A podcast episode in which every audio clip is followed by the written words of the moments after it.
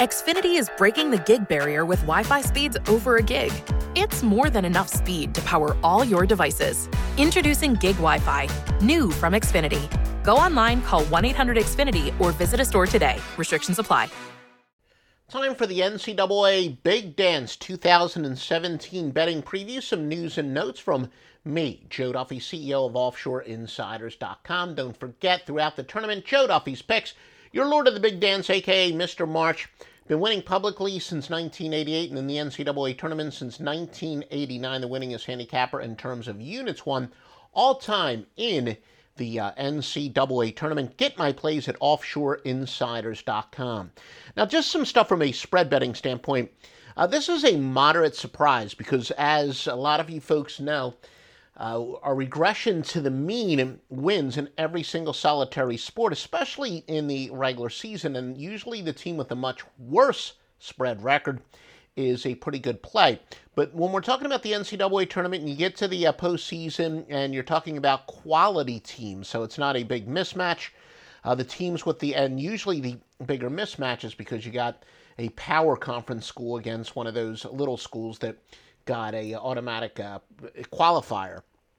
So it's a little bit different than the dynamics that we have during the regular season. But the long and short of it is that teams with the better spread margins are generally the better bet in the NCAA tournament. And that's probably what the public usually thinks. And usually what the public usually thinks is going to be wrong.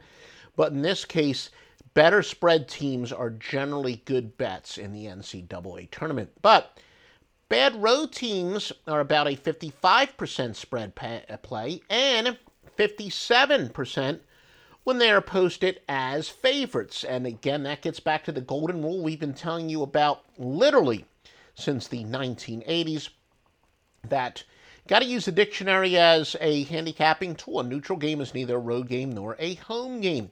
So a lot of people who handicap, they went up outsmarting themselves, and they like to go with the team that is the better road team, and the odds makers are a step ahead of you, and really the odds makers have the better power ratings where they're not going to overplay a team's road record, and therefore the squares really overanalyze a team's road record and underanalyze and underweigh a team's home record. So bad road teams, straight up that is, are a pretty solid bet in the NCAA tournament. Although, strangely enough, when two absolutely horrific teams with away winning percentages meet, the team with the slightly better record is a good play. But yeah, you have teams like Florida State and Duke. They've been very weak on the road and therefore will likely enter the tournament a little bit underrated. Now, great teams with superior home winning percentages tend to be good plays, again, because that is ignored more than it should be because people think that a neutral game is a road game. But remember, road game means one team is playing on the other team's home court. So therefore, the underrated teams that were very good at home but might be a little bit overlooked when people overanalyze the splits, Virginia Commonwealth and Virginia, Gonzaga, Nevada, Cincinnati, SMU. Remember, guys, the guard-oriented myth. Teams, there's a lot more guard play, and you want to look at the teams that are upset in the first and second round and the third round. They're usually guard-oriented. Well, tell me this. Washington has the best guard in the country in Markelle Fultz, and they're 9-22 straight up. Teams that actually are balanced, but especially have a nice inside play, are the better bets. Now, Villanova, they're, to say the least, they're kind of an interesting team. They do return 9 of 11, led by Josh Hart and Chris Jenkins from last year's national championship team. But remember, this time last year, Villanova was considered to be one of those teams that annually makes a quick fizzle. Jay Wright went from being one of the best go-against in March to, of course, being a national champion. But, and I don't know, just think that Villanova probably returns to form, and they could be an early exit this year. Iowa State, another one of those teams, a little bit too guard-oriented for me. They're not balanced enough. I think they're vulnerable to an upset. Kansas, another team very much vulnerable in the paint. Remember, TCU took advantage of that. And they are 9-3 in games decided by 5 or fewer points. What that means is that they have a downside. Their record is not quite as good as a straight-up record indicates, and we're going to talk a little bit more about that in a moment, but teams that win a lot of close games are generally teams that benefited from luck. Teams that lose a lot of close games have been hurt by bad luck. So the fact that Kansas has been so good in close games means, look, they could easily have a worse record. Teams that could make a deep run based on two theories. That first of all, teams that can win a game inside, and also teams that are young usually have the biggest upside, where the veteran teams, they might start out quickly, but their upside isn't quite as big as the season goes along. But Florida State with Jonathan Isaac, freshman star big man. Caleb Swanigan, of course, for Purdue is a beast down low. Baylor with Jonathan Motley. Wisconsin with Ethan Happ, and he's averaging 13.9 points per game for a slow-paced team. Arizona with Lauri Markkanen.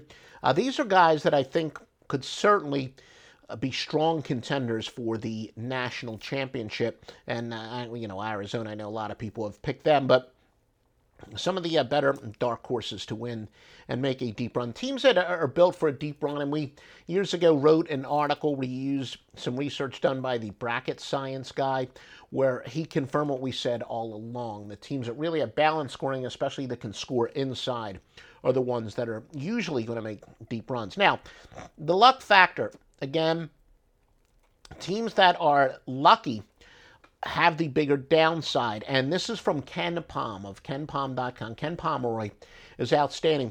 Essentially, the luck factor is based on teams that have won a lot of close games. They could easily have more losses. Teams that have lost a lot of close games could easily have more wins, and I've said time and time again that straight-up record is the most deceptive part of handicapping spreads.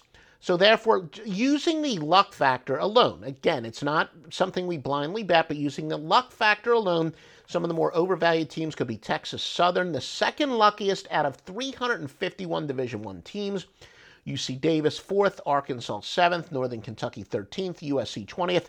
Again, they are the teams that, based on the luck factor, could be a bit overvalued. Now, who could be undervalued based on the luck factor? Marquette. 313th luckiest team. Oklahoma State was 309, Virginia 298, Florida 292, West Virginia 290. So those teams could very easily have more wins, and they would be undervalued. Strength of schedule, just some interesting notes. Obviously, it's going to be relative to the conference they play in, but Oklahoma State, toughest strength of schedule in the entire country, and of course, Gonzaga, another one of those teams that are always going to be debated when you have a mid-major, a non-power conference team that's a one or two seed. People are always going to debate that. Gonzaga, though, did play only the 129th toughest schedule in the country. And using Ken Pom, some of the seeds that are off according to his power rating, Wichita State he has as the 8th best team in the country, yet they are a 10th seed. St. Mary's, he has the 14th best team in the country, but they are a 7th seed. Now, obviously, Ken Pom, his power ratings clearly there are favoring some of the mid-majors and aren't weighing the strength of schedule quite as heavily as some would. West Virginia, a 5th seed, but 5th in the power ratings. And look, I'm pretty open. I use the knowledge of other people as far as breaking down the personnel matchups. That's not my strength, but I know where to get information from people who do. But there are some people who I really respect. You know, in my case, I like to compile a lot of computer systems and mix it with the knowledge of others. I take my strengths and the strengths of others I trust.